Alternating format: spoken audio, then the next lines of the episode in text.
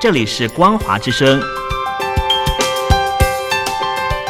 听众朋友，从现在开始，请您一起来关心最近发生的新闻事件。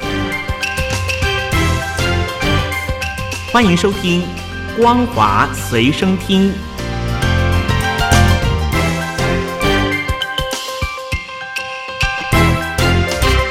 大陆的听众朋友，您好。欢迎您收听这节《光华随身听》，我是东山林。在甘肃省的积石山县，十八号深夜十一点五十九分，发生了瑞士规模六点二的强震。甘肃省和邻近的青海省都出现了严重的伤亡。到目前为止，已知有一百三十一个人不幸罹难，上千人受伤，仍旧有人失踪，有关单位还在搜救中。积石山县在黄埔高原和青康藏高原的过渡带，海拔在一千七百三十五公尺到四千三百零九公尺之间，正好是寒潮过境，镇区最低温降到了零下十五度，因此低温成为这一次地震救援最大的困难点。到二十号早上六点为止，记录到的余震达到了四百二十三次，其中规模三点零以上的余震十次。目前最大的余震规模是四点一，距离主震点大约是十四公里。地震的发生当然是无法预期，但是这些天灾发生的时候的应急措施却是事前必须先做好准备的。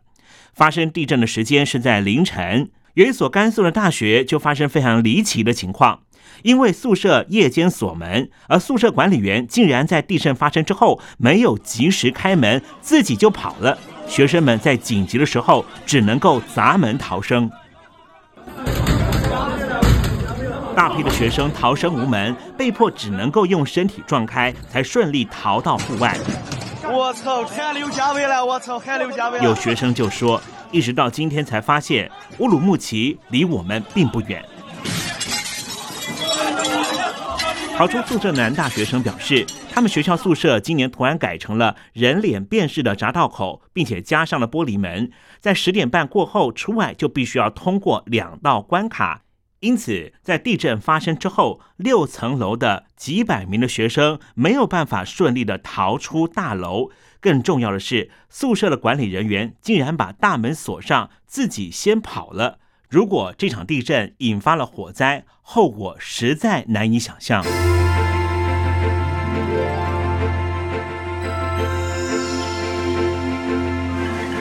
针对中大陆的甘肃发生强震，台湾的总统蔡英文和行政院院长陈建仁获知之后，立刻指示内政部部长林佑昌，要求所属在最短时间之内完成紧急救灾准备，并且透过管道和中方表达人道救援和了解救援需求。而目前，台湾的台北市和屏东县已经完成了一百六十名的搜救队成员的组织，包含了一名结构技师、四名医师和四名护理师，还有具有 IRO 瓦力搜救和搜救犬资格的四只的搜救犬，大约有十三吨的各式搜救装备，随时可以到灾区进行救援。国民党籍的台北市市长蒋万安也表示说，目前所有的搜救人员都已经准备好了，一旦接获台湾的外交部或是消防署的指示，就可以搭乘专机前往甘肃救援。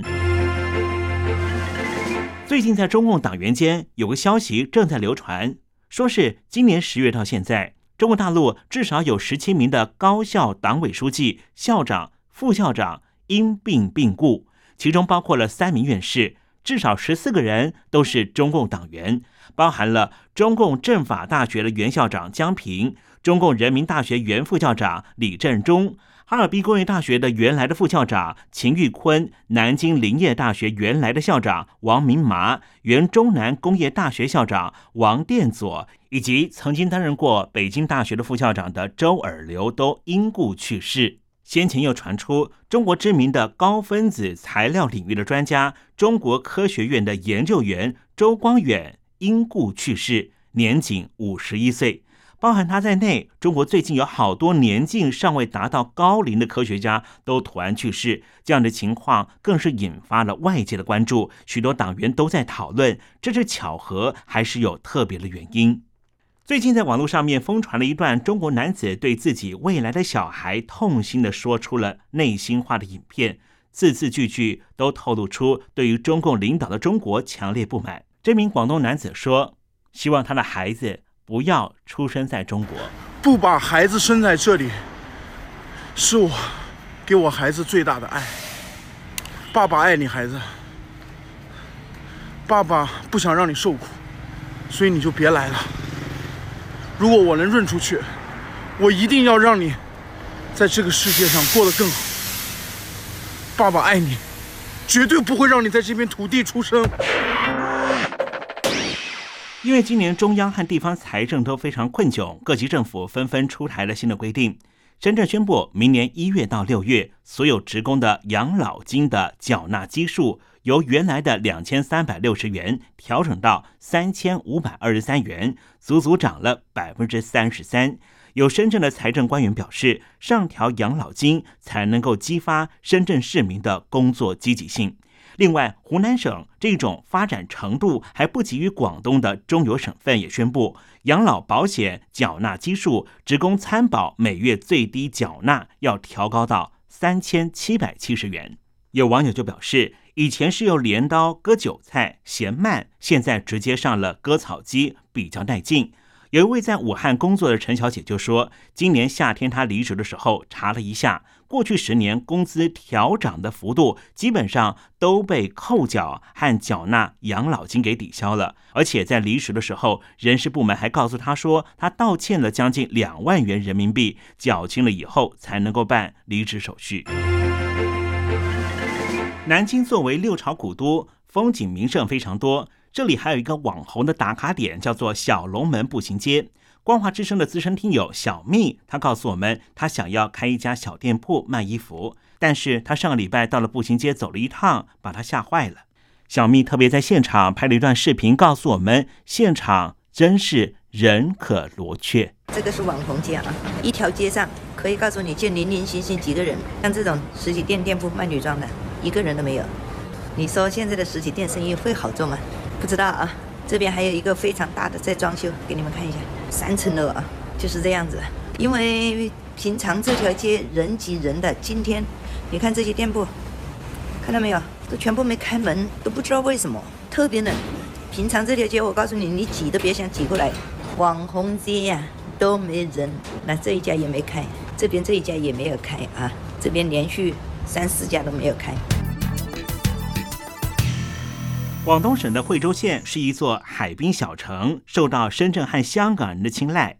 惠州县距离深圳市的罗湖区只有一个半小时的车程，同时香港人只要透过福田等三个口岸过关之后，就可以乘坐社区巴士，沿着海岸线就能够抵达。所以，深圳和香港成为惠州海景房的主要客源。大陆的房地产的开发商碧桂园、金融街、万科、星河都有开发项目。但是这风光已经不在了。现在在惠州东部的海岸边，不到十五万元人民币就可以买一套房，二手房打折卖已经是普遍现象。真正想要卖出去，打五折几乎是标准配备。当地政府也推出了相应政策，鼓励民众买房。但是刘先生说啊，打死他都不会再进楼市了。现在的房子，不管你再怎么样大幅度的降价，老百姓呐，我还是不买。为什么不买了？不是不愿意买，啊也不是不敢买，是我不想买。今年二百万的房子啊，到了明年就变成了个百八万了。你说我去买它干啥呀？谁敢买呀？老百姓现在只是没有钱啊，并不是没有长脑袋。加拿大的飞沙研究所和美国的加图两家研究所公布了一份最新的二零一三年全球人类自由指数排名，香港从去年的三十四位再度降到四十六位。这是有调查记录以来的最低水平。有政治观察家表示，北京当局就是要把香港内地化，因为北京的意图也摧毁了一国两制，让欧美国家不再把香港当成过去的香港。美国联邦参议院和众议院上个礼拜先后通过了二零一四年的国防授权法案，法案内容将中国大陆、香港、澳门三个地方都视为是海外的敌对势力，还要追究香港的港府官员是否涉及侵犯人权和反人类罪。这项法案拨款一百四十七亿美元，有助于美国在太平洋的威慑和竞争计划。以上新闻由东山林编辑播报。